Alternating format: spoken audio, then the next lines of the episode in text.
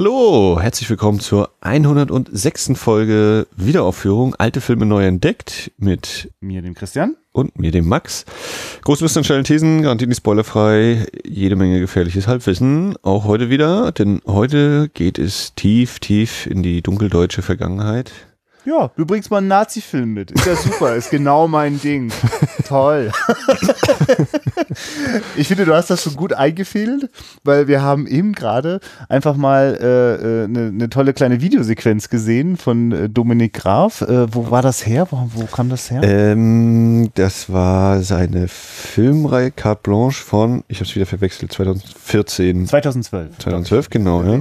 Im Deutschen Filmmuseum und da hat er unter anderem Opfergang von Veit Harland von 1944 äh, mitgebracht und auf die Leinwand gemalt. Und es ist wirklich schon fast berührend, wie er ein Stück weit sowas wie, eigentlich fragt er um Vergebung oder zumindest um den Versuch, diesem Filmkunstwerk sich aufzuschließen, auch wenn die Person Veit Harland in den Dienst, in den sie sich gestellt hat, auch, auch als Filmkünstler, bekanntermaßen vor allem mit Jude Süß, also dem, also der ist sozusagen besonders überliefert und sichtbar als sehr krasser äh, Nazi-Propagandafilm und ich weiß, ich kenne jetzt gar nicht so groß die Biografie von Veit Harlan, aber ich merke, ich habe auch sofort ein Abstandgefühl mhm. und fand das gerade bemerkenswert, wie wortreich äh, sich Dominik Graf so um ein Stück weit, glaube ich, eine Rehabilitierung. Na, aber das ist vielleicht falsch, das hat er nicht gefragt. Er hat, mhm. äh, äh, äh er kennt ja schon auch an, also wer diesen Film gemacht hat. Er sieht einfach nur eine Filmkunst in Opfergang, die er, er behauptet sogar, nie wieder gesehen hat im deutschen Film. Mhm. Und das jetzt einfach mal sich anzuschauen, bin ich, da, dafür öffne mhm. ich mich gerne, aber ich merke auch, ich bin ein bisschen gehemmt. So, ich merke so, ja. ich möchte auch keinen Beifall von einer, von, einer, von einer Seite, wo ich sagen würde, Moment. Ja. Na, also das ist ja immer dieses ganz komplexe, so wie ja Jud Süß, äh, der eben inhaltlich kannst du eigentlich nur äh, machen, ja. aber er ist nun mal äh, ordentlich oder mehr als ordentlich inszeniert. Das kann man eben da nicht wegdiskutieren oder man kann es vielleicht versuchen, aber das äh, wäre Quatsch. Und ich denke, so ganz grob in diese Richtung geht das eben, was äh, Dominik Graf da gesagt hat oder eben, ne, also das Inszenierungskünste und ja, aber zu welchem Zweck werden die eben verwendet? Ich meine, ne, bei Top Gun haben wir auch gesagt, äh, wo wir da bei den Aficionados zu Gast waren, die Inszenierung und so, da, da sind Profis am Werk, ne? Ist nur halt, ja, zu welchem Zweck oder, ne? Also, mhm. hm, das, äh, und das eben komplett zu trennen, ist, glaube ich, auch gar nicht immer möglich. Äh, ist ja genau. jetzt auch gerade wieder mit, mit Kinskis 90. Geburtstag war jetzt, wäre jetzt gerade gewesen. Und da war ja auch dann, ja, kann man ihn überhaupt noch quasi äh, sozusagen anbeten für seine schauspielische Leistung, wenn man weiß, dass er anscheinend äh, äh, Vergewaltiger gewesen sein soll, die an Kinder vergangen haben sollen. So muss jeder irgendwie mit sich ausmachen und hat jeder äh, andere Ansichten, völlig normal. Ne? Also ich kann, konnte noch nie so gut akzeptieren, wenn äh, diese Folge gehasst und äh, verdammt wird von euch in der Hörerschaft, ihr sie jetzt schon längst ausgemacht habt oder nichts ausmachen werdet, dann hört ihr das ja nicht mehr. Aber also das ist okay. Also ich halte auch nichts dagegen gegen eine kontroverse Diskussion. Ich bin ja auch gespannt, was sich jetzt also uns gleich noch offenbart hier und wäre auch weiterhin neugierig, das auch äh, mit euch, die ihr gerade zuhört, weiter zu diskutieren. Also habt ihr auch, habt ihr auch einen Gedanken zu Fight Hardern? Seid ihr, ähm, ja, aber eins kann ich euch schon sagen, wenn ihr mehr kommt. naja, Entschuldigung mal, die AfD ist ja durchaus eine Option und man kann das ja auch so und so sehen. Ist dafür tatsächlich nicht so viel Raum bei uns in der Kommentarspalte, aber für eine Auseinandersetzung zu künstlerischen Aspekten von Menschen, die man sozusagen auf der Ebene also eigentlich als, also gar nicht akzeptieren kann, also ich glaube, auf diesen schmalen Grad bewegen wir uns heute einfach mal. Machen wir mal. Bevor wir reingehen in den Film, würde ich kurz noch mal was äh, ankündigen wollen, weil ich freue mich gerade, dass wir uns so schön abwechseln können, Max. Mal bist du in Venedig auf einem tollen Filmfest unterwegs. Ich habe jetzt das Vergnügen, bald wieder in Leipzig zu sein. Da ist wieder Doc-Filmfest und dort gucken wir sozusagen, also gucke ich vor allem aus der Wiederaufführungsbrille auf die Retrospektiven. Das große Oberthema, nicht nur für die Retrospektiven dieses Jahr in der Doc Leipzig, ist Ungehorsam. Und da passt dann auch eine polnische Dokumentarfilm-Retrospektive ganz gut rein. Die, denn dort gab es, ähnlich wie es auch wir in der DEFA schon bemerkt haben, natürlich auch in Polen äh, zur Zeit des Sozialismus eine Reihe von Filmen, die sich auch sehr kritisch äh, mit der Gegenwart auseinandergesetzt auseinandergesetzt haben. Da freue ich mich sehr, das zu entdecken. Wirklich auch mit diesen Erfahrungen, die wir jetzt in den DEFA-Filmen gesammelt haben, nochmal zu gucken, wie es so ein Land weiter äh, so abgelaufen ist. Mir ist auch bewusst, dass auch gerade in Polen wirklich eine sehr spannende äh, äh, Filmszene ist, zu der ich wenig Berührung habe. Ich weiß gar nicht, hast du jemals einen, einen, einen Spielfilm von äh, Christoph Kislowski gesehen? Also nicht. Weil der ja so, also für mich ist das immer so der, also neben Roman Polanski vielleicht so die, die großen Namen aus mhm. Polen. Ähm, äh, und dann und so weiter. Also es ist ja, da hört es ja nicht auf. Wir haben ja neulich auch schon hier kurz mal Andrzej Weida angesprochen, äh, der jetzt vor kurzem gestorben ist. Ähm, also da bin ich auf jeden Fall neugierig, was es da zu entdecken gibt. Und ich freue mich auch, dass dort ein äh, sehr gut befreundeter Podcaster von uns, äh, mit uns gut befreundet und wir mit ihm, meine Güte, wie kompliziert kann ich es denn noch sagen? Christian Steiner von der Second Unit, der wird dort auch unterwegs sein in Leipzig. Und äh, es riecht nach äh, Crossover-Podcasting, nach äh, Sonderausgaben, also da geht bestimmt noch was, da schiebt sich noch was dazwischen. Freut euch drauf und schaut auf jeden Fall mal vorbei ähm, wenn ihr in der Nähe von Leipzig seid oder Lust habt, dort mal hinzufahren, das ist wirklich eine tolle Woche voller Kurzfilme, äh, viele Animationsfilme. Das vergisst man vielleicht manchmal. Es ist nicht nur ein Dokumentarfilmfest, sondern auch ein Animationsfilmfest. Es ist international eine wunderschöne Weltreise durch die Kinematografie dieser Welt. So viel vielleicht dazu an der Stelle. Dann äh, ich versuche ich gerade noch irgendwelche Bilder, weil ich versuche mit Humor damit jetzt irgendwie klarzukommen. Also ich, ich kurbel jetzt den braunen Vorhang zur Seite. Alles klar. Du hast auch ein paar Brownies neben dir liegen, wie schön. Ich weiß nicht, ich male mir noch ein Hitlerbart und ab geht's in das farbenfrohe Melodram. So scheint mir schon allein an der Hülle. Opfergang von Weithalern. Bis gleich. Und fertig geschaut. Das ist immer schön, ne? wenn, also ich weiß nicht, wenn du die Folgen nachhörst, ob du dann auch an dieser Stelle immer gleich einmal hast, diesen Blub. Äh, ich glaube, bei Jakob der Lügner du es ja auch noch gerade vorher gesagt, glaub, ja, eben mir scherzt mir noch so ein bisschen rum und dann ist der Film, und dann ist ja für uns dieser, mhm. dieser zwei Sekunden Sprung ist ja äh, ein, ein gefühlsmäßige Achterbahnfahrt bis mhm. dahin und dann, oh, ja, hm, tolle, also der Film, uiuiui, gleich diese Stimmung kippt. Ja, aber ich glaube, das gehört dazu. Ist auf jeden Fall auch so ein Film, der jetzt so viele Möglichkeiten, also ich denke über so viele verschiedene ich, also ich denke aus so vielen verschiedenen Richtungen über diesen Film gerade nach. Ich wüsste gar nicht genau, wo ich damit anfange. Ja, dann äh, fangen wir einfach kurz damit an, dass wir sagen, Opfergang ist die Geschichte des, ich zitiere die Coverrückseite der Blu-ray, die Geschichte des wohlhabenden Patriziersohns und Weltreisenden Albrecht. Äh, Albrecht Froden, der äh, nach, was war das, drei Jahren oder so, äh, langer Reise durch Afrika bis nach Japan äh, wieder zurückkehrt nach Hamburg ähm, und dort dann ein Auge wirft auf die bildschöne Octavia. Wohnt die eigentlich? Die wohnt nicht nebenan, ne? Das, aber, aber die kennen sich halt äh, verwandtschaftlich. Man ist äh, entfernt verwandt, wenn nicht sogar Cousin, Cousine. Das äh, bleibt für mich ein bisschen im Dunkeln und das will ich auch gar nicht ganz genau wissen. Äh, heiratet sie und stellt aber fest, dass ihre Nachbarin, die äh, fabulös nixenhafte Els oder Elsling, ähm, wie im Schwedischen das äh, Liebe, geliebte, Liebste heißt, die Christina Söderbaum äh, doch ganz schön äußerst äh, attraktiv ist und eben ja sirenhaft nixe, man kann da noch viele halb mindestens äh, äh der, der Sagen- und Fabelwelt entstammende Worte finden, glaube ich. Er verfällt ihr völlig, weil die, die Octavia die er heiratet, ist eine bis zur Selbstaufgabe äh, zurückhaltende Frau, die nur das Glück des Mannes äh, sieht oder äh, äh dafür dafür sorgen möchte, dass ihr Mann glücklich ist. Also sie Egal, selber keine die, Idee von Glück hat, das muss man auch mal sagen. Ne? Also nur das, das ist nicht so. Ähm, naja, und auf jeden Fall Dreiecksbeziehung, Melodram, da da da da da. So, um das schnell noch zum Abschluss zu bringen. so, und ich fange jetzt mit äh, ganz toll eingeworfenem äh, Zeug an, und zwar als äh, Albrecht das erste Mal äh, bei bei Octavia zu Hause oder eigentlich will sie ja zu den Eltern, weil er gerade eben so geehrt worden ist für seine tolle Reise, will er da vorstellig werden und dann haben wir so diesen diese heruntergelassenen Jalousien, durch die eben diese Lichtschattenspiele dann auf ihn geworfen werden. Und wir haben diese große Standuhr und ich dachte, Mensch, 1944, eine große Standuhr Männer, die so im Halbdunkel umhergucken, das ist ja wie bei Laura von Otto Preminger. Geht dann aber in eine bisschen andere Richtung. Ich kenne den gar nicht. Gar genau. Den können wir auch mal noch auspacken. Der ist auch äh, hm.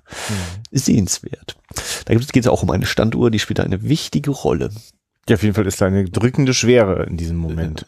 Und die setzt sich auch noch fort, wenn wir mal so einen äh, Sonntagvormittag erleben. Ähm, vielleicht kann ich ja auch noch mal ein bisschen revidieren, dass Octavia keine Idee von Glück hat. Ähm, sie hat durchaus eine Idee, äh, wie sozusagen ihr Glück aussieht.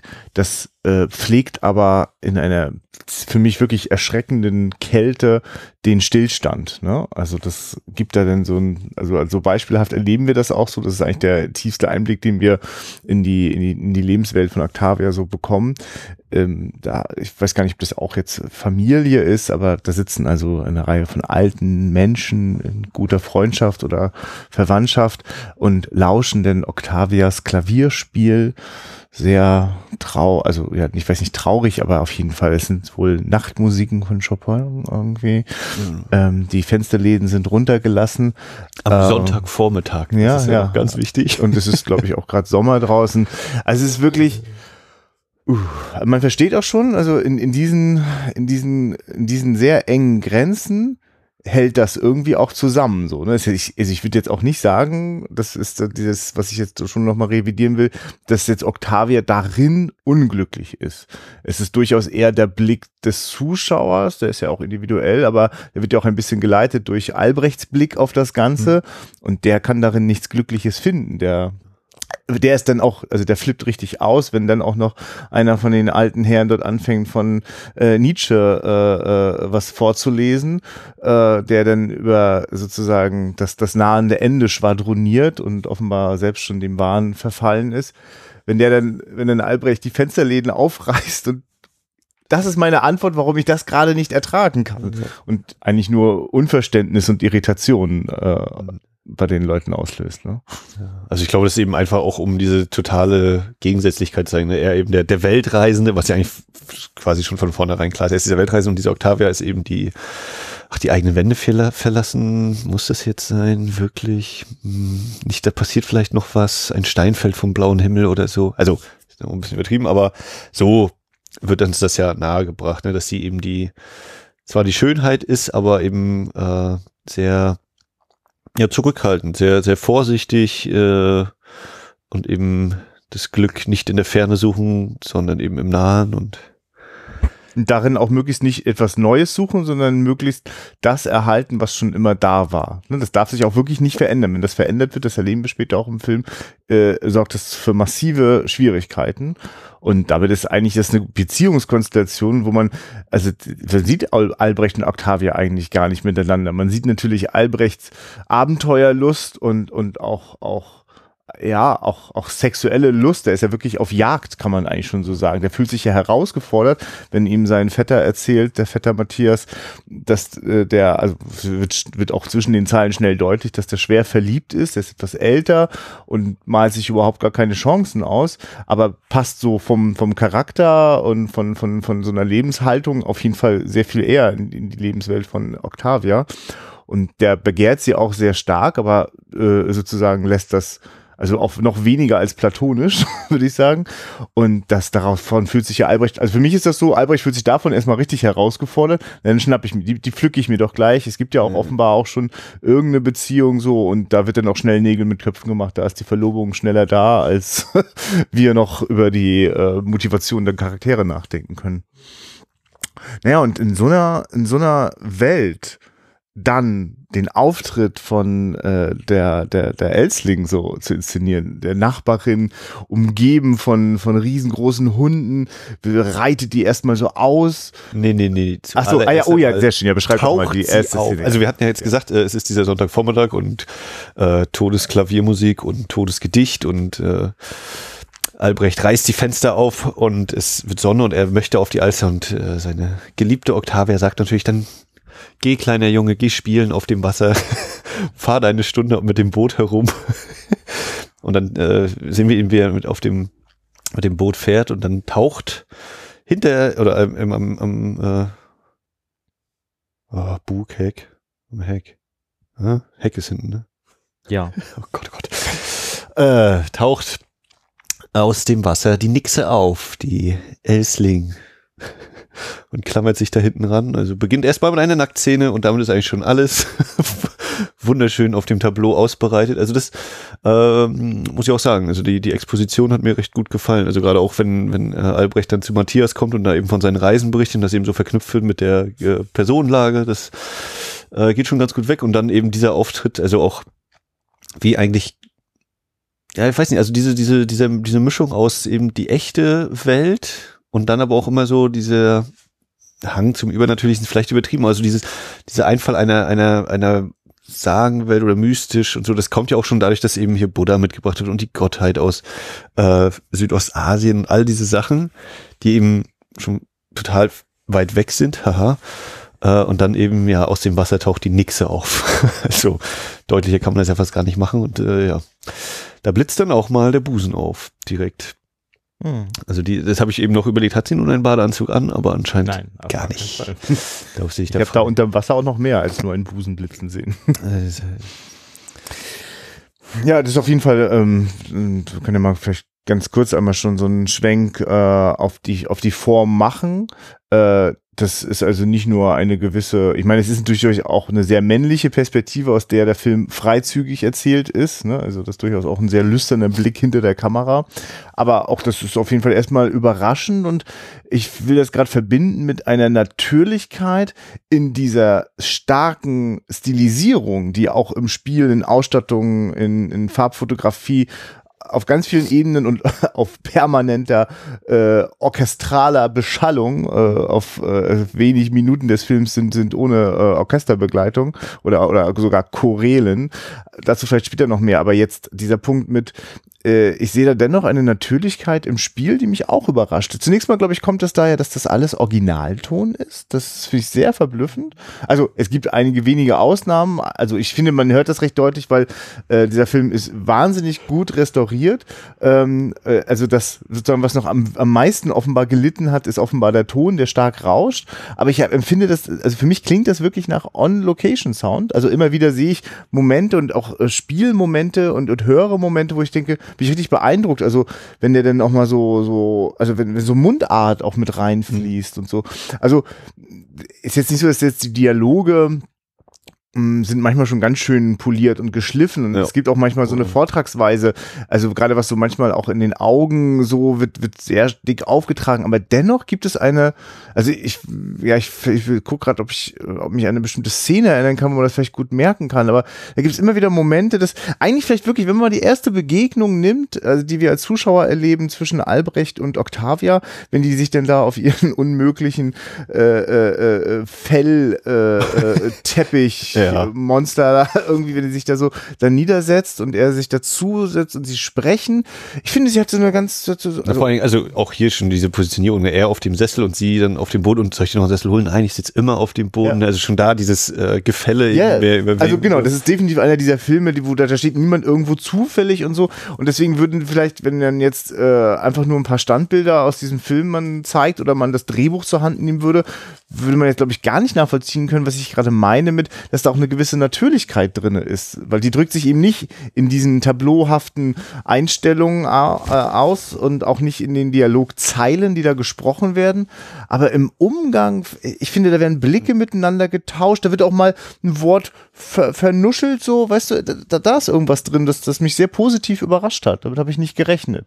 Was mich auch sehr viel dichter an die Figuren ranholt, als es ihre Lebenswelt jemals könnte, weil ich, ich gucke ja Menschen zu, wo ich denke, was ist das denn so? Heute gehen wir wieder rein. Ja, ja, genau. Also wirklich Menschen, die eigentlich in ihrem, äh, offenbar ihrer Zwecklosigkeit und, und, und ihrer nicht, und der Nichtnotwendigkeit äh, äh, einer, einer, einer regulären äh, Arbeit nachgehen zu müssen. Also, also alles ist immer eine Frage davon, wie gestalte ich meine Zeit? Und das alles mhm. mit einem Reichtum im Hintergrund, also da habe ich einfach natürlich eigentlich Schwierigkeiten da reinzukommen, aber mhm. im Miteinander, im, einfach im menschlichen, zwischenmenschlichen kann ich recht schnell andocken. Ich glaube, das liegt auch eben daran, dass die Schauspieler, auch die Schauspielführung das so, so zulässt. Das mich schnell zu Beginne zu interessieren für zum eigentlich einen extrem unsympathischen jungen Mann ähm, und zwei Frauen, zu denen, mit denen ich sehr schnell sehr tiefes Mitleid habe und wo mir vor allem nicht die ganze Zeit darunter leide, äh, dass sie diesen furchtbaren Mann so lieben. so, okay, jetzt aber war schon also, ganz weit ausgeholt, ja. Genau, ich, ich versuche noch zwei, ja. Punkte mit anzuhängen. Also das eine ist, wenn wir eben das erste Mal in Octavias Zimmer sind, ist glaube ich auch dieses Nee, also sie kommt zuerst die Treppe runter im Haus und sagt ja, eben hier, und sie in diesem völlig unschuldigen Weiß mhm. und dann auch dieses völlig weiße Zimmer, also die, eben diese Farbkodierung in dem Film, ja. Also auch diese Uhr mit dem Spruch, eine dieser Stunden wird deine letzte sein. Wer stellt sich in sowas auf?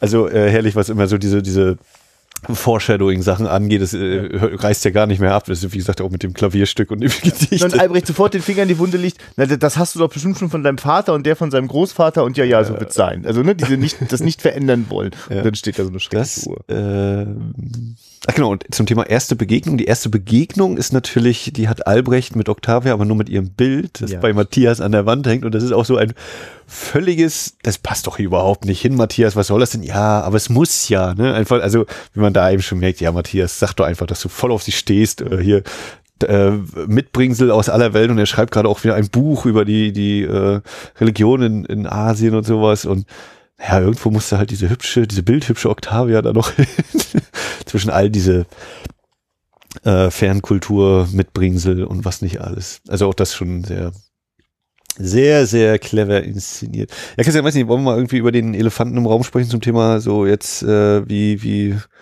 gehemmt oder vielleicht dann auch enthemmt mhm. du dann das gucken konntest oder also es gibt glaube ich die die härteste Szene vielleicht oder ein, also das eine, wo ich eben schon sehr starke Probleme hab, mit habe, aber das ist, würde ich dann wieder sagen, naja, es war zu dieser Zeit und damit meine ich jetzt nicht rein die Nazi-Zeit, dieses Frauenbild eben, diese völlige Ergebenheit, wobei das dann in dieser ganzen Konsequenz doch schon wieder dazu gehören könnte, aber grundsätzlich, dass das Frauenbild eben, der Mann ist derjenige, der macht und die Frau ist eben äh, keine Arbeit und sie kümmert sich darum, dass der Mann glücklich ist und ist zu Hause und da, da, da. Äh, also da, das ist schon immer wieder so, oh, pff, und dann natürlich das Gespräch äh, über die Mutter von Elsling, ne, mit dem mhm. Pflegen und beziehungsweise ihre Dogge Pair dann. Äh, das Töten und Nicht-Töten und Erlösen und nicht krank. Also es passt natürlich in den Kontext der Geschichte, weil es ja immer um Tod geht und ist nur das Leben schön oder, oder ist es denn ein schönes Leben, wenn man eigentlich nur äh, versucht, diese Krankheit zu bekämpfen und dafür aber nicht mehr lebt? Oder sollte man eben lieber dann das Glas voll austrinken und dann aber eben direkt nach dem Austrinken umkippen? So ungefähr. Was ja, würde ich denken, auch heute immer mal wieder so man sich auch selber mal fragen muss. Ne? Mhm. Aber in dem Rahmen dieser Entstehungszeit ist das natürlich irgendwie schon so mindestens der bittere Beigeschmack. Und gerade wenn wir jetzt Jakob der Lügner vorher noch gesehen haben, mhm. äh, dann kann sich das auch verdrehen. Deswegen, äh, also da hatte ich auf jeden Fall gemerkt, ja, hier kann ich das jetzt nicht so ganz rauslösen und da ist schon dann diese, diese Distanz entsteht irgendwie. Ja.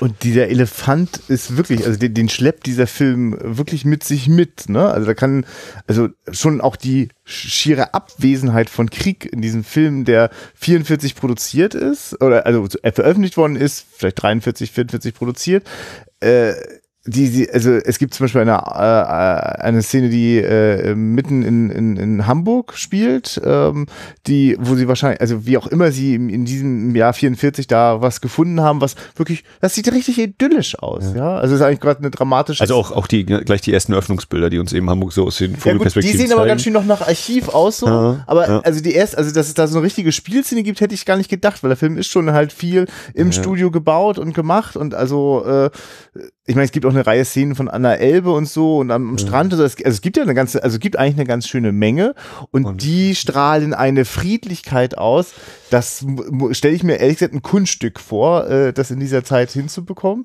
Ja. Und weil das so ein Kunststück ist, weil das so eine Verrenkung ist, spürt man eben diesen Elefanten im Raum. Und natürlich treibt er sich auch rum an diesen, an, an diesen, diesen, diesen pikanten Stellen, ne? wenn es eben darum geht, wie, wie, wie, wie lebenswert ist, ist, ist Leben, das, das, das, äh, ja, genau, das krank ist, ne? genau, das begrenzt ist. Und, und, und da, da vielleicht auch manchmal so eine Idee hineingepackt wird, in der das auch was ganz Heroisches ist, sozusagen sich diesem Schicksal zu fügen und dass es sogar eine besondere Gnade, äh, besondere Gnade hat, äh, jemanden zu erlösen und so. Also das, das, das steckt, also da, da, klar, da kann ich auch überhaupt, also da wird es mir auch richtig unwohl so, aber mir wird schon die ganze Zeit unwohl so in dieser in dieser Welt, die mir da so beschrieben wird, in der ja auch so, das hat ja auch eine gewisse kühle Statik so, so das Konservative ist ja eigentlich etwas, das, ich kann mir schon vorstellen, weil das hat uns der Dominik Graf in seiner, äh, in, seinem, in seiner Filmeinführung mich auch äh, kurz verraten, dass äh, der Göring völlig entsetzt war, also war überhaupt Goebbels. nicht der, ah, Goebbels, ah, ja,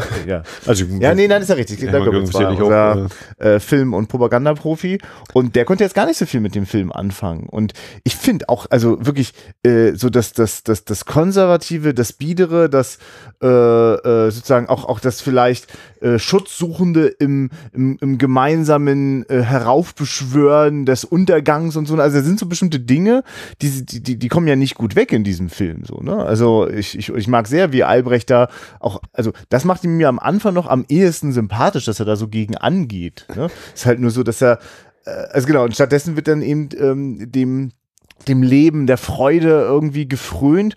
Und das aber natürlich eben, also mit einer solchen, also ja, das, das ist einfach so da und es gibt nichts anderes. Also die Welt drumherum ist eigentlich nicht existent. Der Film macht das natürlich schon auch clever. Wir sind ja wirklich in einer Fantasie-Melodram-Welt. Ne? Es ist wirklich ein Hauch von Verwinde verweht oder äh, oder ich muss gar kein 1 zu 1 Beispiel nehmen. Also der, der schafft tatsächlich ein sehr eigenständiges künstlerisches Universum, in dem all das existiert, in dem sozusagen das zusammengeht, ein natürliches Spiel, das gleichzeitig unglaublich stilisiert ist.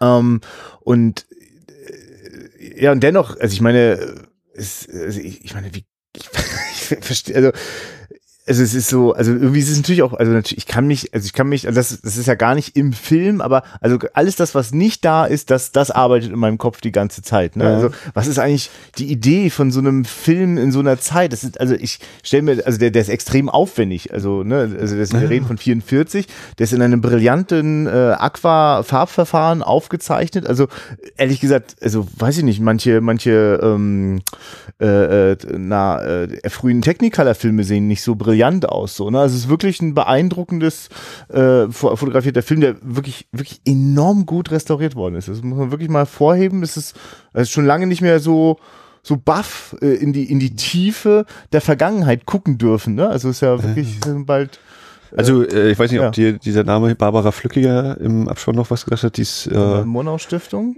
nee, das, Ach so, also ach so, genau, das nein. war die Also- Anke Wilkening, Ah, ja, okay, glaube ich. nee, okay. Und Barbara Die werden Flückiger ist die, die Farbexpertin, die ist, ich bin mir nicht sicher, ob in Zürich, also die ist auch in der, die macht glaube ich auch die Facebook-Gruppe Filmwissenschaft, Filmstudies. Aha. Ist eben auch da sehr äh, aktiv und war auch in dem 35 mm Retro-Filmmagazin. Da hatte sie auch, Okay. glaube ich, mal ein, waren auch mal ein, zwei Artikel von ihr. Also die ist eben so mit diesem, glaube ich, mit dem Farb, Farbforschung, wenn ich das jetzt ganz äh, Sag mal, runtergebrochen. was war jetzt konkret Ihre Aufgabe bei diesem Film? Äh, ich glaube, sie hat sich so mit um die Farben gekümmert. Also von ihr ist, glaube ich, auch ein Kurztext in dem Booklet. Ah, ja. Ich muss jetzt selber nochmal ganz schnell überprüfen. Ja klar, das ist ja einmal- immer die also- große Frage. Also ich kann mir vorstellen, dass wir den Film in der Qualität gesehen haben, wie so oft wir das schon festgestellt haben, in denen die Menschen es damals gar nicht sehen konnten. Also Also die, die beschäftigt sich, glaube ich, ganz doll damit eben wie, oder also unter anderem damit, äh, wie eben so das, diese ja, ganzen genau. Farb- Wir, wir sehen gerade in dem Booklet ist so ein schönes Bild, wie nämlich in der Regel äh, Farbfilm dann übrig bleibt, nämlich oft mit einem extremen Rotstich, also so Rotstich, dass man schon gar nicht mehr weiß, welche Farben sind da eigentlich. so, so wie wir es bei äh, Mordore of the Bounty hatten mit der Genau, in, in real, genau. So sehen in der Regel alle äh, äh, alten Originalfilmrollen aus.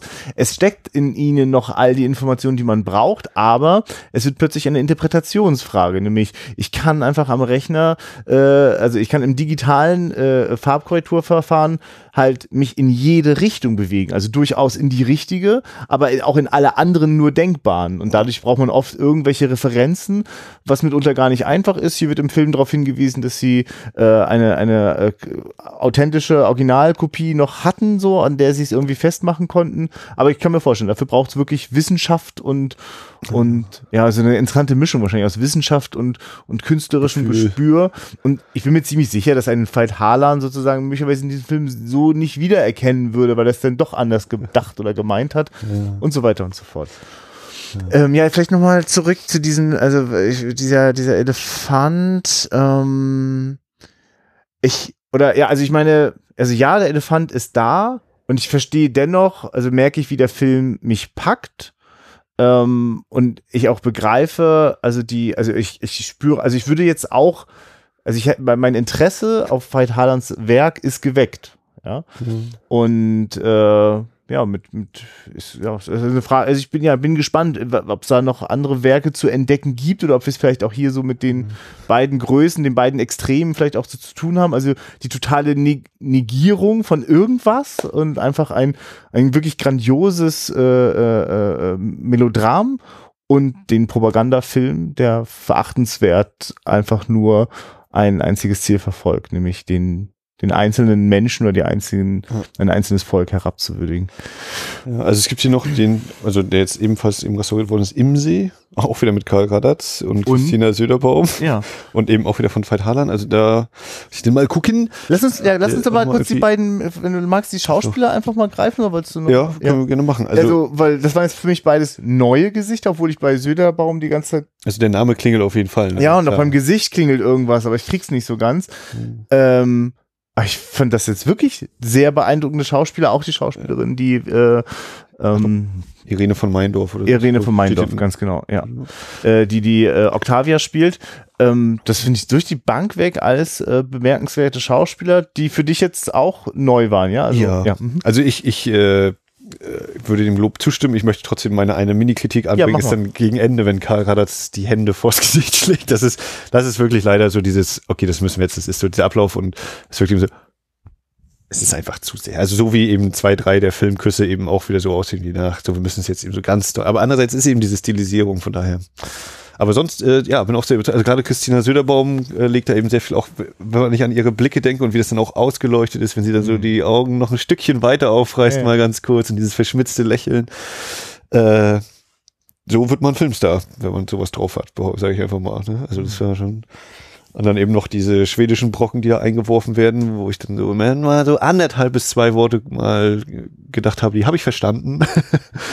Äh, das war schon, also hat mich auch wieder mal überrascht, ne, dass einfach so dieser Sprachwechsel, das hätte ich überhaupt nicht, äh, nicht mal am Ansatz gedacht, dass sowas sein könnte. Aber das, das unterstreicht, glaube ich, auch wieder so diese andere Welt, aus der sie kommen. Ne? Also wieder diese, ja, dieser da, Einfall des. Und dafür ist der Film wirklich ein schönes Beispiel, wie man mit solchen relativ einfachen Mitteln äh, so, so eine Überhöhung auch organisiert. Ne? Also wie die, also dass sie eben einem wie eine Nixe vorkommt, weil wir die ganze Zeit am Anfang ihr Gesicht nicht sehen. Und wenn es dann ganz zum Schluss nochmal kurz so zu sehen ist, haben wir schon auch ein, ein, ein ganzes Gefühl zu dieser Person, die da plötzlich äh, wie so ein kleines Wunder auftaucht. Und äh, auch später gibt's immer wieder so Momente, in denen so durch, also entweder durch Sprache oder einfach nur, weil, weil ein, ein, ein Bild, äh, wie jemand gerade ausreitet, so einfach ein Stückchen länger gehalten wird und vielleicht dann auch noch ein Chor äh, noch es weitere Gefühle hervor, heraufbeschwört. Aber also es wimmelt vor, also ich finde, in dem Film passiert fast jetzt nichts, also mal, also mal abgesehen vom Finale, das ist wirklich nochmal eine krasse Ausnahme. Aber ansonsten bleibt der Film sozusagen mh, mm, also ich finde das sozusagen eine besondere Kunst. Also der wirkt immer eigentlich überhöht und märchenhaft, ohne dafür allzu extreme Mittel zu verwenden. Also die, die Kamera mhm. macht keine allzu abgefahrenen Verrenkungen. Ja, ähm, die, ja. die, die, also auch, auch die Geschichte bleibt sozusagen auf dem Boden der Tatsachen. Ja. Um dann natürlich noch umso wuchtiger, da kommen wir wirklich noch ein bisschen später drüber sprechen, dann beim Ende natürlich alles auszupacken, was nur denkbar ist. Ne? Ja, es sind, glaube ich, immer so diese ganz kleinen Sachen, ne? so diese, diese, ähm, Eben sagst Märchen, also klar, ne, das mit der Nixe hatten wir ja schon gesagt. Ja. Und, äh, aber dann auch sowas wie eben äh, diese Art verwunschenen Schlösser, also diese Anwesen, in denen ja. sie wohnen, dann sind eben noch so riesige Hecken da so halb ja. dran. Das Haus sieht man eigentlich gar nicht so richtig. Oder eben dieses Tor zu, zu ihrem Anwesen, ganz klar, was da immer noch so ist. Äh, wirklich auch sehr präzise eingesetzt. Also da, da, reichen auch wirklich immer ganz wenige Bilder. Also da gibt es auch immer wieder die gleichen Bilder, um diese Häuser zu beschreiben, ähm, die alle auch wirklich was haben von irgendwie ein Stück weit hinter der Hecke und so. Also mhm. ist wirklich auch wirklich, also. Das ist auch dieser eine Satz, der da fällt, ne? Also wir sind zwar Nachbarn, aber jedes Haus, hier weiß ja, hier ist jedes Haus seine eigene Welt. Ja. Ungefähr. Also wir haben gar Und so fühlt es sich auch an. Und so hat auch wirklich die Ausstattung ein, eine, eine riesen, einen riesen Anteil daran, dass wir manche Sachen gar nicht genau erklärt bekommen brauchen. Also äh, wir, wir erleben das einfach, wir, wir können es wirklich aus den Räumen herauslesen, wenn wir das erste Mal äh, erleben, dass auch die äh, Elsling eine, eine Tochter oder eine Schwester, was hatten wir jetzt? Das ist eine Tochter. Tochter, ne? Genau, ihre Tochter hat. Ja klar, sagt doch Mama weint, genau. Äh, und äh, wenn die dann in diesem riesengroßen Kinderzimmer äh, steht und sitzt, und gleichzeitig aber alles auch so klein für das kleine Kind ist, sie ist irgendwie drei, vier Jahre alt, keine Ahnung. Ähm, also also das, das, hat eine starke Ausstrahlung, ne? Also wie sozusagen dort versucht wird eigentlich die die die Leerstellen im Leben und da zum Beispiel ihre eigene Erfahrung von Elsling äh, keine keine Mutter also zur Verfügung gehabt zu haben, die immer woanders war und stattdessen äh, sozusagen die die Arme, ja, die, die aber auch eben musste. krank war, ja. So ja, ja, genau. Also auch also sie merkt, es, es erfüllt sich das Schicksal und sie hat ihre Mutter dahin siechen sehen. Also hatte hatte sie nie so richtig und als sie sie hatte, war sie nur noch am am am Sterben so. Und, ja. und das hat aber ein langer Prozess, deswegen ist das für sie auch nicht sehr reizvoll. Deswegen ist das sozusagen auch innerhalb des Plots ist das wirklich nochmal eine Dimension mit diesem, mit diesem Sterben wollen oder sterben, also oder nicht leiden wollen, so, hat auch schon nochmal was mit der Figur zu tun. Ich sehe da jetzt auch nicht nur eins zu eins äh, nochmal so ein bisschen eingeschobenen Euthanasie-Werbeblock, äh, ne? aber ähm, hat, also aber möglicherweise ist ja das genau die Idee, ja, so clever das ja. reinzubauen, dass man da emotional mitgerissen ist und vielleicht dann auch dazu nicken kann, zu dieser Ungeheuerlichkeit. Naja, aber jedenfalls wollte ich nur sagen, dass in, in diesen, äh, äh, in diesen Räumen äh, auch all diese Informationen einfach schon stecken. Also in ihm zum Beispiel die Mutter, die versucht, es für ihr Kind so großartig wie möglich zu machen und doch nur daran scheitert und, und so weiter und so fort. Es ist, äh, jedes, jedes Kostüm, ich meine, weißt du, wie die, wie die Bediensteten aussehen, so wie oft auch wirklich ein sehr hohes Alter schon haben, ne? Das ja, ist so. Ja. Ich finde es wirklich manchmal unheimlich, wenn so die Tür aufgeht. Wie in so einem, äh, weiß ich nicht, wie in so einem Horrorfilm, wie so einem Hammer-Horrorfilm. Ja, oder, ja, oder, oder Klaus Kinski kommt noch. Ja, ja, ja. Darf ich was bringen? Ja, ja, also es ist. aber das ist vielleicht auch, also einmal so eine Art Klischeebild, ne, der alt, die alten Bediensteten. Aber es ist auch in diesem Film, es sind eben Octavia, Albrecht und Elsling, das sind eben die drei auf der gefühlt einer auf einem Alter. Der, selbst der Matthias, der ist so auf dieser Zwischenruhe, der scheint schon ein bisschen älter als die drei zu sein. Und dann kommt eben noch mal so ganz leicht so ein paar Dinge. Aber und sonst gibt es in diesem Alter, glaube ich, nicht wirklich noch eine Figur, ja. die eine Rolle spielt, oder? Nee, das kann ich jetzt nicht sofort, nicht sofort ein. Die Ärzte sind älter, die, die Amme ist älter, das ist alles, also auf dem, auf der, auf diesem riesen Karneval ist dann vielleicht nochmal ein bisschen was anderes. Mhm. Aber äh, das, und das ist ja auch äh, noch so ein super Ding, dieser Karneval. Und da kann man auch nochmal zu den Schauspielleistungen, diese, dieses Thema der Blicke, wie da eben mit Blicken natürlich nur gearbeitet wird, weil die Masken aufhaben. Und ich habe mir auch gefragt, diese beiden Damen äh, eben in dieser Reitkleidung, ganz stark an Elslings Reitkleidung angelehnt, wie schwer muss das gewesen sein, sich immer so synchron zu bewegen. Also das ist mir gerade dann beim letzten irgendwie, da drehen sie sich dann gegen Ende der Szene nochmal beide gleichzeitig so zur Seite und ich denke so, jetzt hast du hier, weiß ich, gefühlt so eine Minute lange Einstellung, vielleicht waren es nur 20 Sekunden und dann kommt, nachdem der Dialog noch schon erstmal sitzen muss, müssen die beiden jetzt auch noch sich genau da simultan bewegen. Also das hat mich auch schwer beeindruckt. Und dann, wie gesagt, eben das Arbeiten mit Blicken und in dieser Szene kommt natürlich noch diese ganze Farborgie hinzu, logischerweise. Also das ja. ist ja der, der Oberhammer da. mir wird jetzt gerade so klar, dass das natürlich auch ein geniales Spiel mit dem Plot ist, dass der natürlich auf zwei scheinbar gleiche Frauen stößt, ja. ne, die er nicht richtig zuordnen kann, wo er vielleicht auch überlegt, steckt da sogar vielleicht noch jemand die drin, äh, den ich kenne. Und gleichzeitig ist es aber auch einfach diese Versuchung, gerade weil die Maske da ist, ist es ja, ja. so anlockend. Das ist ja auch schon irgendwie bei Albrecht doch auch am Anfang so, dass man ja eigentlich das Gefühl hat, oh, das ist so eine kühle Blonde, da ist eigentlich kein Rankommen so. Das macht es so richtig interessant. So, ne? ja. Das wäre ja auch die Frage gewesen, ob und wie sich das dann mit der Elsling weiter, weil auch da scheint es ja der Reiz auch in diesem Spiel eben zu liegen, sie überhaupt zu bekommen. Ja. ja und, und ähm, ich, es gibt ja sowas eigentlich, eigentlich bin ich, würde ich gar nicht von mir denken, dass ich Melodramen überhaupt gut finden kann. Also dieses, also, also wenn, wenn Melodram jetzt heißt, die dramatische Handlung immer so stark zu überhöhen, dass es also äh, also eigentlich mit, mit, mit, also es droht eigentlich immer einen unglaublichen Kitsch abzudriften. Also manche Sachen der sind steckt so, auch drin. Ja, ja, ja, manchmal sind unglaublich übertrieben, das geht gar nicht. Und dann ist aber da was, gerade weil das in der, äh, also in der Welt, in der das spielt, ist ja immer alles so stark unterdrückt. Also selbst der Albrecht, der offensichtlich da so auf Frauenjagd ist, ist ja dennoch sozusagen sehr zurückgenommen. Also, also ich meine, ist ja nicht so, dass er jetzt irgendwie. Also er hat quasi lauter Phallus-Symbole in seiner Hand und schwängelt mit denen rum, ja. aber er holt eben nicht den Prügel raus. Es gibt also ständig dieses Gefühl von, die gleich explodiert, die, die, die fast schon, also gerade bei ihm hat es wirklich ja. was von so einer sexuellen Gier fast schon so. Also auch dieser Maskenball wirkt ja wirklich so, wie die da so runterrutschen ja. und so. Alles ist so gelöst und, und dennoch fehlt ja ja quasi noch und jetzt passiert, so, ne? Also, es ist ja dann schon Das wird, genau, es wird ja eigentlich alles genau ins Gegenteil verkehrt. Also das, der Matthias hat diese riesige Nase sich aufgesetzt. Ne? Also wenn immer dann, wenn er in Octavias Nähe ist, trägt er diese Nase. Sobald Octavia einmal weg ist und diese anderen Frauen kommen und ihn küssen möchten, ist die Nase weg. Also er hat, äh, ist er eben nicht mehr so hart äh, oder hat nicht mehr dieses Phallus-Symbol und will sich auch nicht küssen lassen. Äh, Octavia, die zur Königin äh, gekrönt werden soll, sozusagen, rennt weg. Das will sie auch nicht. Also alles, alles dieses Abspritzen oder Erlösen Ja, oder wie auch ja, immer, diese, diese Erfüllung, diese, diese sexuelle Lust ist immer, wird immer äh, unterdrückt oder verschoben oder sonst wie und auch äh, Albrecht, der mit den beiden Frauen da, ach so, das ist Glas Sekt und oh, da ist Octavia, schnell zu Octavia. Ne? Also das, äh, ja. dauert ja auch weit, glaube ich, weit über eine Stunde, bis es überhaupt zu einem ersten Kuss zwischen äh, Albrecht und, und, und Elsling kommt. Und das ist schon genial. Also wirklich, also da- das sind so Sachen, die bleiben mir total hängen im Kopf.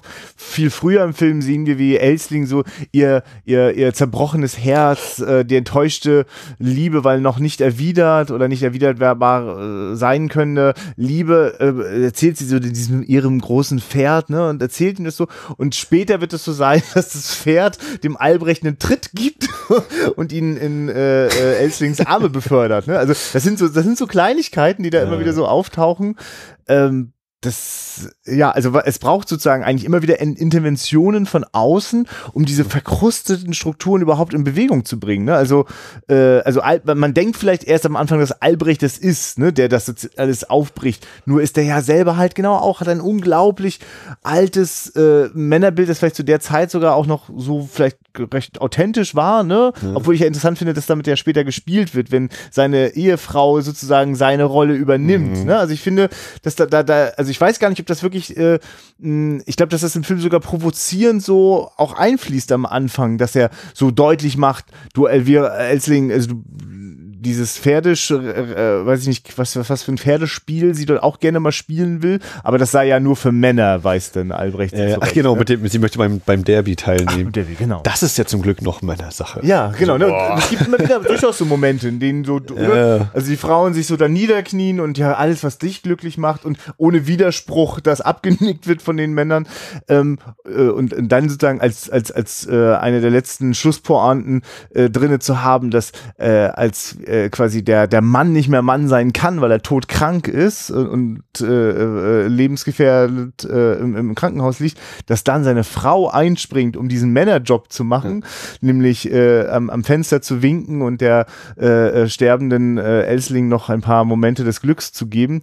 Das ist schon, das ist also äh, also insofern äh, haben die, äh, genau, die, die Männerfiguren, ähm, ja, die, die, die werden hier sozusagen auch auf die Probe gestellt und, und ich, also das, das, ist, es freut mich so ein bisschen, weil da hatte ich natürlich jetzt auch am Anfang gedacht, uh, also so, also jetzt ist das Melodram total überspitzt und die Frauen- und Männerbilder sind so, so uralt und so, das werde ich nicht gucken können, so. Und dann, dann beginnt das in Bewegung zu geraten. Und nur einen letzten Punkt noch, ich, es braucht also Interventionen von außen, also wie ihm, dass er sich ansteckt, also dass plötzlich äh, eine, eine, ein Typhus-Virus rumgeht in Hamburg und dadurch äh, er auch in Gefahr gerät. Also von sonst wäre das nicht passiert. Es wäre einfach immer so weitergegangen. Obwohl möglicherweise eines Tages hätte wahrscheinlich, so sieht es ja wirklich fast aus, äh, wäre Victoria, äh, Octavia losgegangen und hätte Elsling getötet, weil als sie einmal so wütend ihr hinterherläuft, Ja. habe ich wirklich Angst um beider Leben.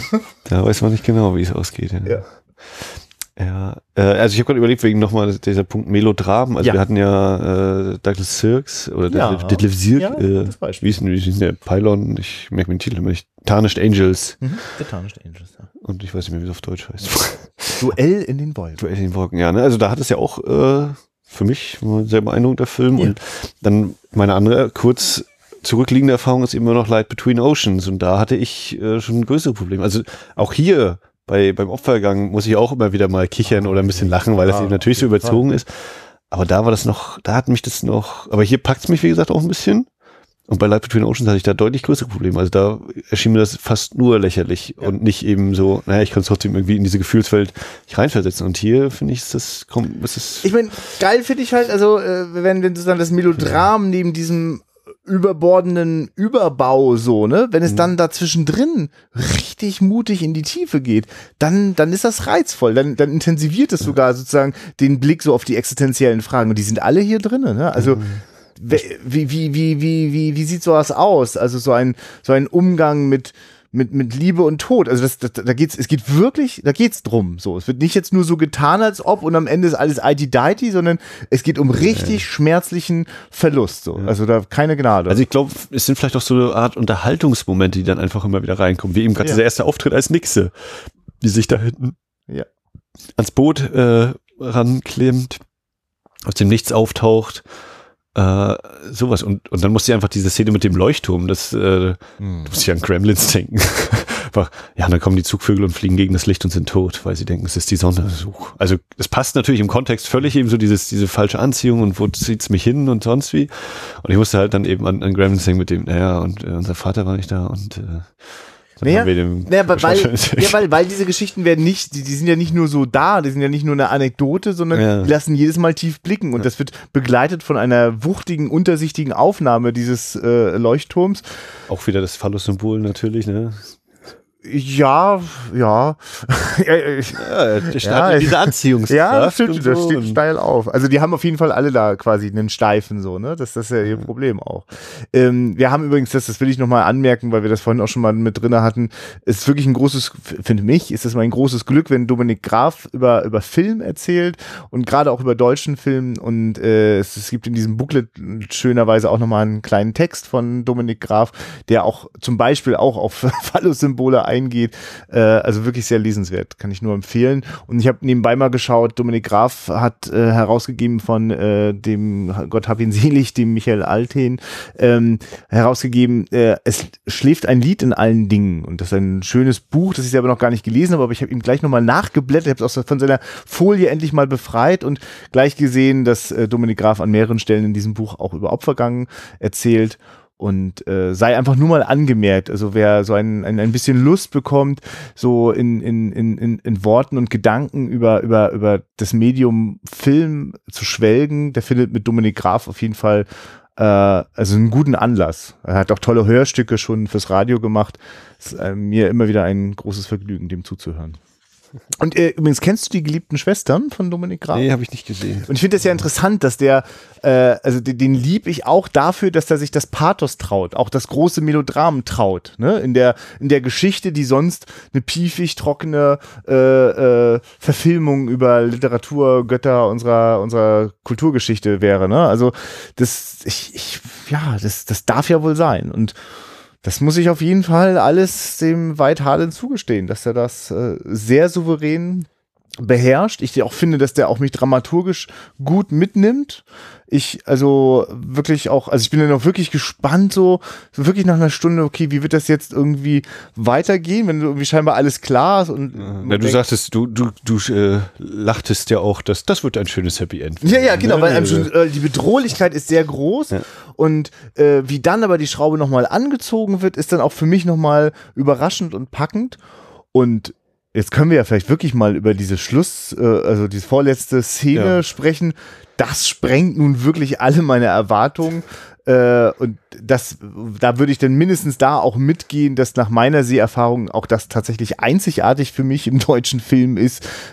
Ja, also da dieses äh, billig und abgenutzte Wortspiel, es gibt mehr, mehr äh, auf die Spitze getrieben und äh, eben wieder dieser, dieser übernatürliche Einschlag, dass plötzlich die ja. beiden schwer kranken, also Karl Radatz und äh, Christina Söderbaum, äh, quasi auf telepathischer Ebene miteinander kommunizieren und eben ja. gleichzeitig ins Bild gesetzt werden, obwohl sie ja von, also auch da schon gibt es ja immer diese Überblendung, ne, er schläft, sie schläft. Dann liest, genau, liest sie gefühlt quasi direkt neben ihm und jeder in seinem ja. Bett, das eine ist das gesunden Bett und das andere das, das Totenbett so, ne, äh, und dann, ja, gibt es den Abschied dieser beiden Menschen. Also das ist ja auch eine Lösung, die mich total irritiert und gleichzeitig hat sie so eine, so eine, so eine widerliche Logik. Ja, natürlich äh, muss die sterben, damit frei Platz wird für die beiden. Sie muss aber, bestraft werden. Ne? Aber, also ja, ja aber wer bestraft diesen Mann? Ja, ja.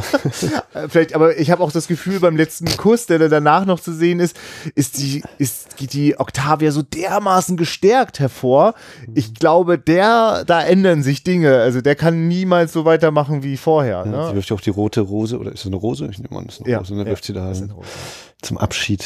Ja, die durchaus doch die, mit der äh, äh, Elsling immer gewunken hat, wenn der Reiter Und eben zum Abschied, weil sie ja ins Meer gestreut werden wollte. Genau, und das war für mich Äh, ein, das Symbol für Elsling. Auf jeden Fall, wenn sie dann eben sozusagen äh, telepathisch kommunizieren, ist eben so diese beide so eingeblendet und dann ein Farbspiel und Reflexion und Ja. äh, was nicht alles da. Also das ist, das ist enorm komplex. So, ich das also so staunend mit offenem Mund habe ich vor einem, einem Film aus, den, aus, aus dieser Zeit gesessen. Da habe ich im Kino gesehen, äh, vom Winde verweht, in denen es auch einige Sequenzen gibt, die durch unglaublich komplexe Überblendungen, also die, die quasi stehen bleiben, also letztlich, also durch, durch mehrfach äh, Aufnahmen, Belichtung ein, ein, ein Bild zusammensetzen, so wie vielleicht wahrscheinlich jeder, jeder, der mal fünf Stunden Workshop Photoshop hat, lacht heute vielleicht darüber, ne? Kann das, aber man spürt die, die, die Mühe und den Aufwand und vor allem wird etwas erzeugt, das, genau, das ist einfach, das ist ein, ist Kino. das ist ein, zwei, drei drüber, genau, es ist Kino, Das ist das ist, das ist metaphysisch. Also Ja. da, dafür hat man, glaube ich, so ein Wort, ja, dass man das irgendwie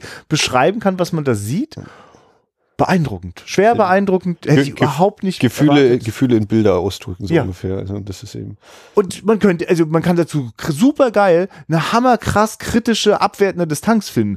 Wie der da flüstert und was das für ein Geschwülst und so, ne? Klar, und dann geht das Tor auf zum Himmel oder was? Also oder geht, zum nee, nee, Meer, die, ne? die Symbolbombe explodiert. Ja, dann auf jeden Fall. Ja, ja. Aber für mich sitzt das, also es ist wohl Also vorbereitet. ich überlege gerade, das ist auch das einzige Mal, dass dieses Tor wirklich so offen steht. Ne? es ist ja Einmal immer sie- zu. Ne? Also, es Also sie geht immer, mal rein und raus. Es so ganz, ist wirklich quälend kleiner nicht- Spalt geht Ja, immer nur auf. Und Ne? Das ist, Dann öffnet sich das Tor aber komplett und dann ist eben das Meer dort. Ja, ja. und er ist Ja. nie bei ihr, richtig? Also im Im- Stall. Im, ja, im Du Stall. wolltest sogar ihr? Nee, nicht doch, stimmt, ist im Stall, ja. im Stall aber Aber er ist in- nicht bei ihr im in ihrem Zimmer Haus oder so, ne? Wüsste ich auch nicht, nee. Nee, nee, da Auf jeden Fall, zumindest auch im letzten Drittel baut sich halt eine irrsinnige Distanz aus. Sie an ihr Bett gefesselt, kann nur aus dem Fenster schauen. Er, der auch, es ist ja auch eine ganz, das ist, also weißt du, bei solche Details könnte ich mir, das, das, das finde ich richtig brillant. Also da gibt's diesen, den ersten Moment, wo wir das so sehen, dass ähm, Albrecht äh, diesen Gruß direkt vor dem verschlossenen Tor hin zum Fenster, wo dahinter die dahinsiechende äh, Elsling ist, wenn der das macht, und dann sehen wir es aus Elslings Perspektive und halt auch sehr weit entfernt, kaum zu erkennen und aber da ist die Geste so, also eher die Bewegung ist das, woran sie es erkennt und Liebe spürt. Und dann gibt's den Schnitt äh, zu der, die ist ja quasi gleich ein Haus daneben, ist ja äh, äh, Octavia und fragt sich, was macht ihr Mann dort? Und sieht ihn halt aus einer leicht anderen Perspektive das Gleiche tun. Das ist, das ist für mich eine große Wucht so, ne? Also, das ist ja auch der Moment, wo danach dann, äh, äh, als, als Elsling doch nochmal, glaube ich, unterwegs ist, weil sie sich so, weil sie so gestärkt wird durch die Anwesenheit von Albrecht, ähm, da habe ich wirklich das Gefühl, jetzt, jetzt knallen alle Sicherungen bei äh, Octavia durch. Die hat auch einen Blick drauf, den sie sonst niemals hat. Verliert Ja. eigentlich wirklich ihre Fassung gerade. Plötzlich kann sie auch mal böse Ja. gucken. Nee, genau, also äh, da, das steckt da alles drin.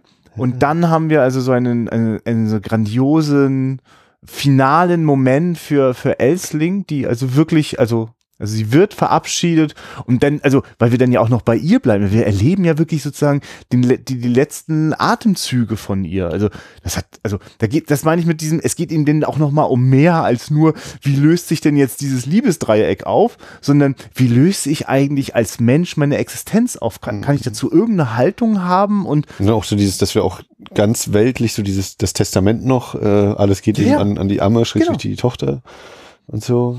Und das, also, also das berührt mich, das, das packt mich an meinen eigenen Urängsten und oh. Also wirklich krasse Nummer. Ich weiß wirklich um Himmels Willen nicht, wie sich das anfühlt, wenn draußen gerade Krieg ist und du verdrängen musst, dass in den Vernichtungslagern Millionen Menschen Das umgebracht werden. Vielleicht ja Das die aller, das ist ja vielleicht die allerbeste Variante, dass sie, oh, die, oh, dieser schöne Pelz, den die Frau da trägt oder äh, dieses Kleid. Ja, ja, aber dann kommt die Szene mit diesem, wo das mit dem Tod so, so direkt vor unserem Gesicht passiert. Und also, ich meine, fast habe ich das Gefühl, so eine Filme haben möglicherweise den Menschen das sehr viel leichter gemacht, sich äh, äh, in den letzten Stunden des Dritten Reichs das Leben zu nehmen, weißt du, weil es wird, es, es ist eine gewisse Heroisierung ist da auch drinne. Ja. Also ich gehe total mit innerhalb der Figur so, ne? Und finde das auch, ich will ihm jetzt nicht alles Mögliche auch noch immer unterstellen, ne? Aber ich versuche trotzdem, also mich, ich krieg einfach Gänsehaut mir vorzustellen, im Jahre 44 als deutscher Bürger in einem Kino zu sitzen und das zu gucken. Ich, Weißt du, Also während deine Verwandten sterben oder du andere Leute hast sterben sehen oder du mitgeholfen hast und das gar nicht wahrhaben willst, dass andere sterben, weißt du, also das ist so. Ja, also im Booklet steht auch, es war ein großer Publikumserfolg. Also, ne, Ich meine, aber das ist ja andererseits auch klar. Ja, was, was soll denn sonst ja ins so Kino gemacht. kommen? ja, ne? ja, nee, das- ich, Aber, ich will jetzt gar äh, nicht, äh, ich, ich finde es einfach nur so faszinierend, also ich, ich finde das so faszinierend, wie man manchmal gruselig und, und, und, und Na, Christian, wenn Kalt. du, wenn du, also jetzt, jetzt natürlich ein ganz anderes Verhältnis, aber Ja. wenn du einen scheiß Tag auf der Arbeit hattest und dann Ja. legst du irgendwie so einen Film zum Abschalten rein. Das ist einfach dieses ja, Entfliehen nur ist mein Welt. scheiß Tag halt nicht gewesen, weiß ich nicht, im, Ja, deswegen halt am andere. KZ vorbeizulaufen oder was auch immer. Ich will damit nur sagen, äh, Ja, ich, ich, ich würde, also ich will dem ja, ich, ich traue mich ja sozusagen aus der Entfernung der Geschichte und, und dem, dem Medium Film, kriege ich ja Neugier. Also so wie ich neugierig bin, wie hat's beim Serienkiller zu Hause ausgesehen? So will ich sehen, wie war es denn nach dem Film? Wie ist denn jeder wieder nach Hause gegangen? Und wie haben die sich dann in die Augen geschaut? Also jetzt gar nicht im Sinne von, das waren alles Sadisten, Schweine und Unmenschen, sondern nein, das waren alles Menschen, die alle irgendwie damit fertig werden mussten, dass so viel Unmenschliches passiert. Also, und ich finde schon unmenschlich, dass gerade auch jederzeit die Möglichkeit besteht, dass Bomben vom Himmel fallen und deine Familie weg ist. Also alles, was im Krieg passiert, finde ich so unglaublich furchtbar und unerträglich, dass ich verstehe, warum man diesen Film, also äh, heißt der Film Opfergang und es wird davon beschrieben, wie leidensfähig die Frau ist. Wird, wird ich weiß halt auch im, nicht, ob man den Film, also Film dann noch gesagt, das Wort. ne? Also hier für, für Octavia ist es ein reiner Opfergang. ja, also guck mal, also ich, ich, mich würde zum Beispiel schon einfach nur interessieren. Ich gucke den heute und sehe eine Tragödie der Octavia. Für mich ist das eine Tragödie. Ihr Opfergang ist eine Tragödie bis zum Schluss. Da gibt es nichts, was für mich irgendwie Erlösung schafft. Ich weiß aber gar nicht, ob sich vielleicht jemand auch äh, vielleicht sogar seinerzeit davon ein- einen Zuspruch äh, bekommt. Weißt du, so, ja, dafür macht man das. Denn am Ende hat doch Octavia, was sie wollte. Ne? Also dafür musste sie so viel leiden. Also ist für das, die größere Sache. ja, ne, also ich meine, man, ich finde, man kann das sehr unterschiedlich lesen. Ja, ja. Bin Na, sehr dankbar für diesen also- Titel auch und die Interpretationsmöglichkeiten. Dann natürlich noch die Frage, diese Novelle, die Vorlage. Also hier steht auch, der, der, der Schluss wäre eben komplett abgeändert gegenüber der Vorlage. Kann ich mir gut vorstellen. und weiß man, Aber- weiß man konkreter, wie der Schluss in der Novelle jetzt? Nee, Ich nicht, ich weiß es nicht. Nee, nee, äh, ja. Da können wir wieder gefährlich Ja, halb ja, rausschleudern. Aber vielleicht hat ja jemand gelesen, die Novelle von, ich gucke mal, ob es hier hinten drauf steht. Oh, da wäre ich schon ein bisschen von neugierig. Onkel, ich habe es schon wieder vergessen, Binding oder so hieß der, glaube ich. Mhm. Finde auch stark, welche bei Regie, ne? hier sind ja auf der Rückseite immer noch so angegeben, woher man die Leute vielleicht kennt. Und Veit Harlan aus äh, Verrat an Deutschland, die Reise nach Tilsit. Äh. mir, mir auch würden jetzt bekannt aus den, den Publikumshits Jut Süß. Äh, also hier wie, wie äh, Franz Schafheitlein aus Raumpatrouille, Orion wahrscheinlich. Aber naja, irgendwo muss man ja mitgespielt haben. Äh, ja. Ein, ja, aber ein also- faszinierendes Stück Kino. Aber das ist ja eben äh, Film. Also ich hatte jetzt auch nach, nach der Vorführung von Der Untertan, hatte ich ja mit Friedrich hier, mit dem ich bei Loro Ja. Kinokonzert mache und so, äh, der meinte dann auch so zu mir, na, du hast ja in der Einführung gesagt, äh, dass das eben auch heute noch so Sch- Sachen könnte. Also ich, für mich war das mehr so diese Kapitalismuskritik in dem Film. Da man ich so, und ist es denn falsch? Und dann meine ich so, du, Friedrich, am Ende ist das ein Film. Wir können den Regisseur nicht mehr fragen.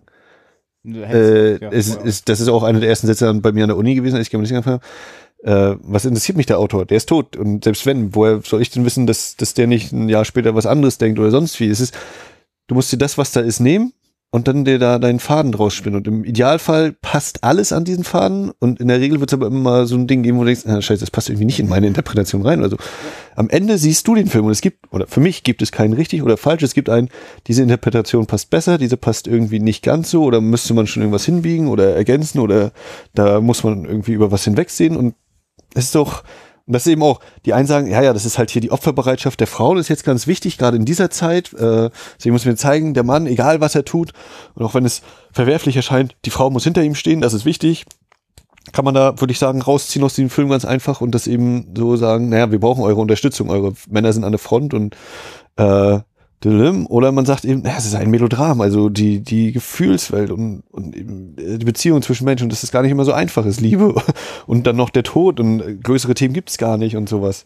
Also das ist ja alles so, ja, jeder, wie er eben da seinen Zugang findet oder Ja, für mich ein wunderbares Glück, ein Luxus, dass wir nach 100 Jahren äh, Kinogeschichte so so zurückschauen können und so eine so eine Zeitkapsel herausholen, indem wir das, indem wir uns die Gedanken machen können, die wir uns jetzt gerade eine Stunde lang gemacht haben. Du weißt du, ich bin mir ziemlich sicher, dass man, äh, wenn man 50 Jahre nach äh, den vier Jahren äh, mit Trump als Präsidenten der Vereinigten Staaten, äh, sage ich, ich, ich stelle diese These mal auf, äh, dann wird das hochinteressant sein, 50 oder 100 Jahre zurückzublicken durchzublättern, zu gucken, welche Filme sind in der Zeit entstanden. Ne?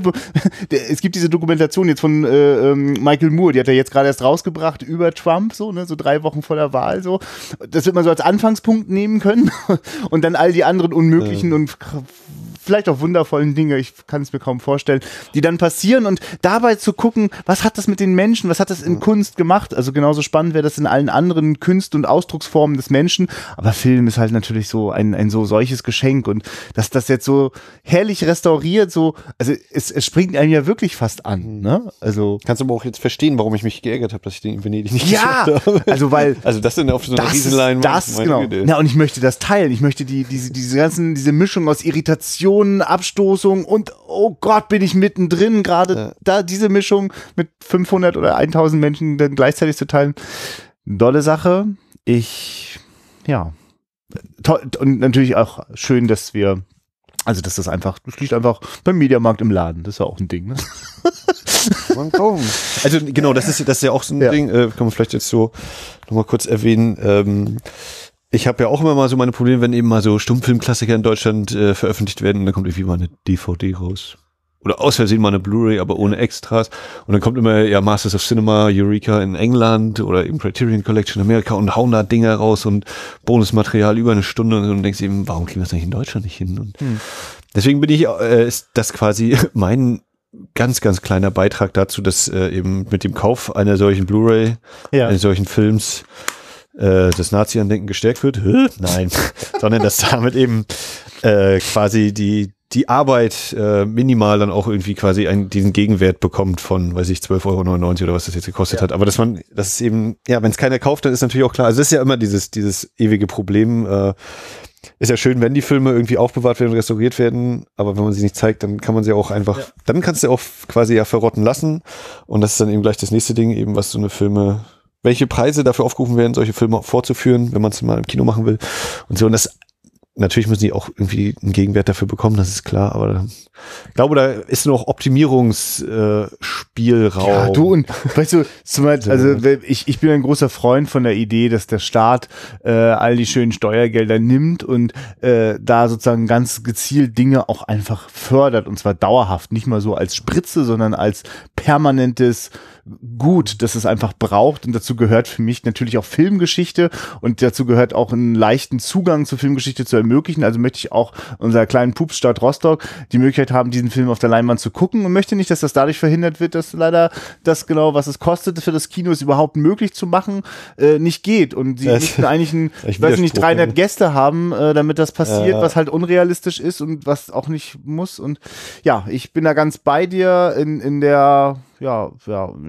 ja, ich weiß gar nicht, wie würde, ist das, ist das schon eine Enttäuschung oder ist das noch, hast du das Gefühl, nein, das, das, das hat auch Perspektive, das kann ja nicht so bleiben. Irgendwie muss das schon, das wird nochmal möglicher werden, Klassiker auch im Kino zu zeigen. Ich, ich weiß es nicht. Oder wird das äh, immer schwerer? Wird mit jedem Jahr, dass wir also sozusagen immer weit, es kommen ja leider, nicht leider, es ist schön, aber es kommen ja immer wieder neue Filme. So. Sowas aber auch. Also, wieso werden ich meine, aber hast du das Gefühl, hast du das Gefühl, in zehn Jahren wird es nochmal schwerer sein für dich, Klassiker im Livo zu zeigen? Also soweit kann, kann ich ja fast gar nicht. Ja, also die äh, äh, auch komm, eine steile These hast du trotzdem.